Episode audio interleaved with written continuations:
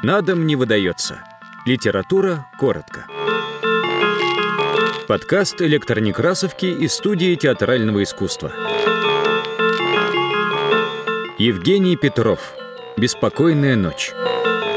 Читает Мария Корытова, актриса студии театрального искусства.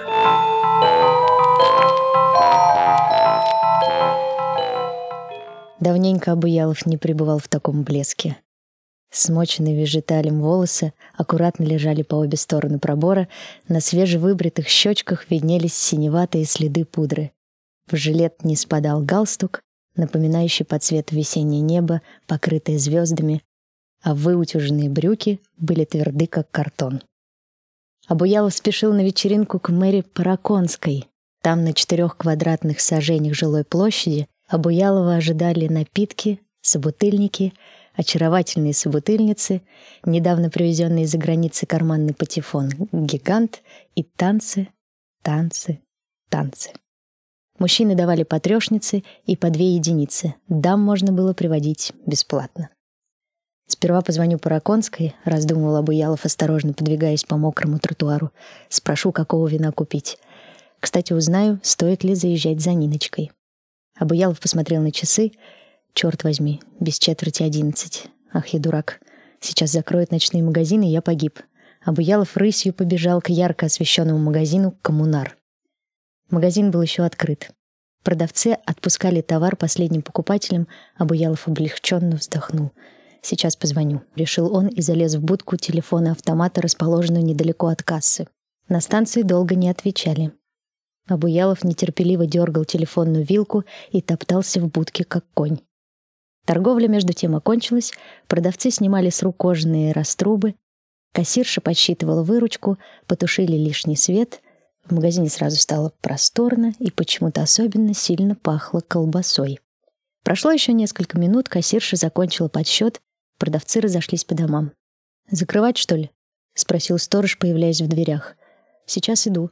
И кассирша, распрямив спину после трудового дня, вышла на улицу. В это время Абуялов, облокотившись на телефонную коробку и изящно изогнувшись, мурлыкал. «Вы прелестны, Мэри. Я чувствую это на расстоянии. Алло. Да. Да, что?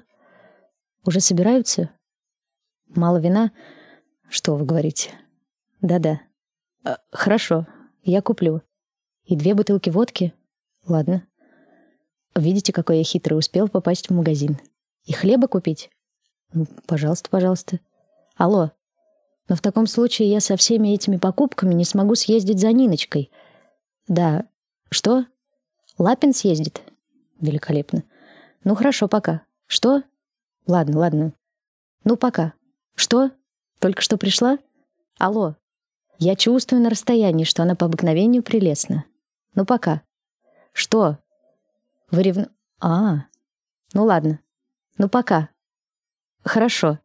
Через десять, самое позднее, через пятнадцать минут я у вас. Ну пока. Ну мчусь, мчусь. А? Никто не хочет ехать за Ниночкой? Алло.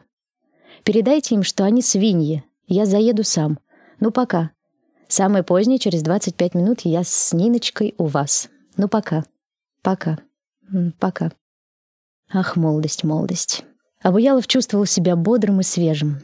Он почти физически представлял себе, как он румяный, весь в мелких дождевых каплях, ворвется с прелестной Ниночкой в комнату Мэри Параконской, как вывалит на сундук огромный пакет с бутылками и снедью и крикнет. Да, а что он крикнет? Нужно крикнуть что-нибудь залихватское, а вместе с тем остроумное. Да, обязательно остроумное.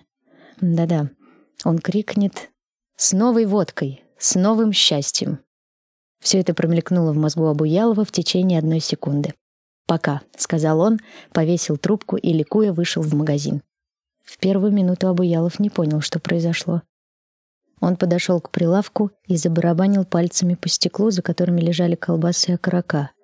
Потом огляделся по сторонам и почувствовал, что леденеет. Магазин был пуст. На потолке светилась одна лампочка слабого накала. «Здесь есть кто-нибудь?» — крикнул Абуялов. Он не узнал своего голоса, такой он был тонкий и дрожащий. Магазин молчал. Абуялов бросился к двери, дверь была заперта. «Что же это будет?» — спросил он вслух. но ответа не получил. С мраморной стойки глядели на него мертвыми глазами большие серебристые рыбы. Восковые поросята тянулись к нему мертвыми пятачками. На полках загадочно мерцали консервные банки и винные бутылки. А Буялов почувствовал себя заживо похороненным. Это ощущение дополнял сильнейший запах колбасы. Абуялов забегал по магазину. Что делать? Что, что? В отчаянии думал он.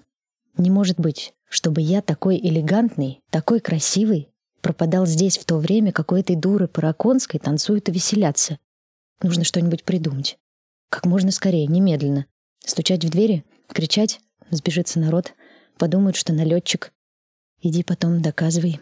Ба, позвоню в милицию, расскажу им все. Они меня освободят. Абуялов двинулся к автомату. У него был один единственный гривенник, да и тот отыскался где-то в подкладке. Тщательно освободив его от грязной ваты и сдунув последние пылинки, Абуялов вошел в будку.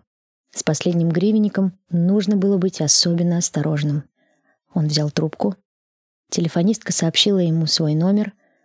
«Пожалуйста, соедините меня с милицией», — заискивающе сказала Буялов. «Опустите монету». «Слушайте, вы слушаете? У меня последний гривенник. Опустите монету». Я опускаю, имейте в виду, не спутайте там чего-нибудь. Меня заперли. Гривенник — мое единственное спаси. Опустите вы монету или нет?» Абуялов опустил гривенник. «Я уже опустил». «Опустите монету». «Да опустил я уже, слышите? Опустил. Гражданка». Сигнала не было. Ей-богу, опустил. Миленькая, дорогая, опустил, стерва. «Автомат испорчен», — сказала телефонистка. «Повесьте трубку». «Эй», — завопила Буялов, — «Как вас там, барышня? Эй!» Ответа не было. «Сволочь», — сказал Абуялов. «Дура». Ответа не было. Абуялов попытался исправить положение. «Слушайте, клянусь вам, что я погибаю. Что у вас в груди, сердце или камень?» Абуялов прислушался, ответа не было. Его больше не слушали. Вопрос о содержимом грудной клетки телефонистки так и остался невыясненным. Тфу, тфу, тфу. Абуялов с наслаждением наплевал в трубку, повесил ее и сейчас же снова снял. В трубку была слышна радиопередача. Заканчивался последний акт Евгения Онегина. «Спасите!» — крикнула Буялов козлиным голосом. «Эй, вы там, на телефонной станции! Спасите человека!» «О, жалкий жребий мой!» — спел в ответ Онегин, после чего противный голос радиоконферансье заявил. Трансляция из Большого театра закончена. Объяснение давал профессор Чемоданов. Абуялов оборвал трубку, бросил ее на пол и долго топтал ногами. Его охватило бешенство. Он выскочил в магазин, ударил кулаком поросенка и закричал «С новой водкой! С новым счастьем!» Потом долго плакал, уткнувшись лицом в балык и содрогаясь всем телом. Утром служащие магазина были чрезвычайно удивлены. На стойке, подложив под голову окорок и укрывшись замасленным пальто, спал неизвестный человек. От человека сильно пахло рыбой. Спал он неспокойно, дергался всем телом и всхлипывал.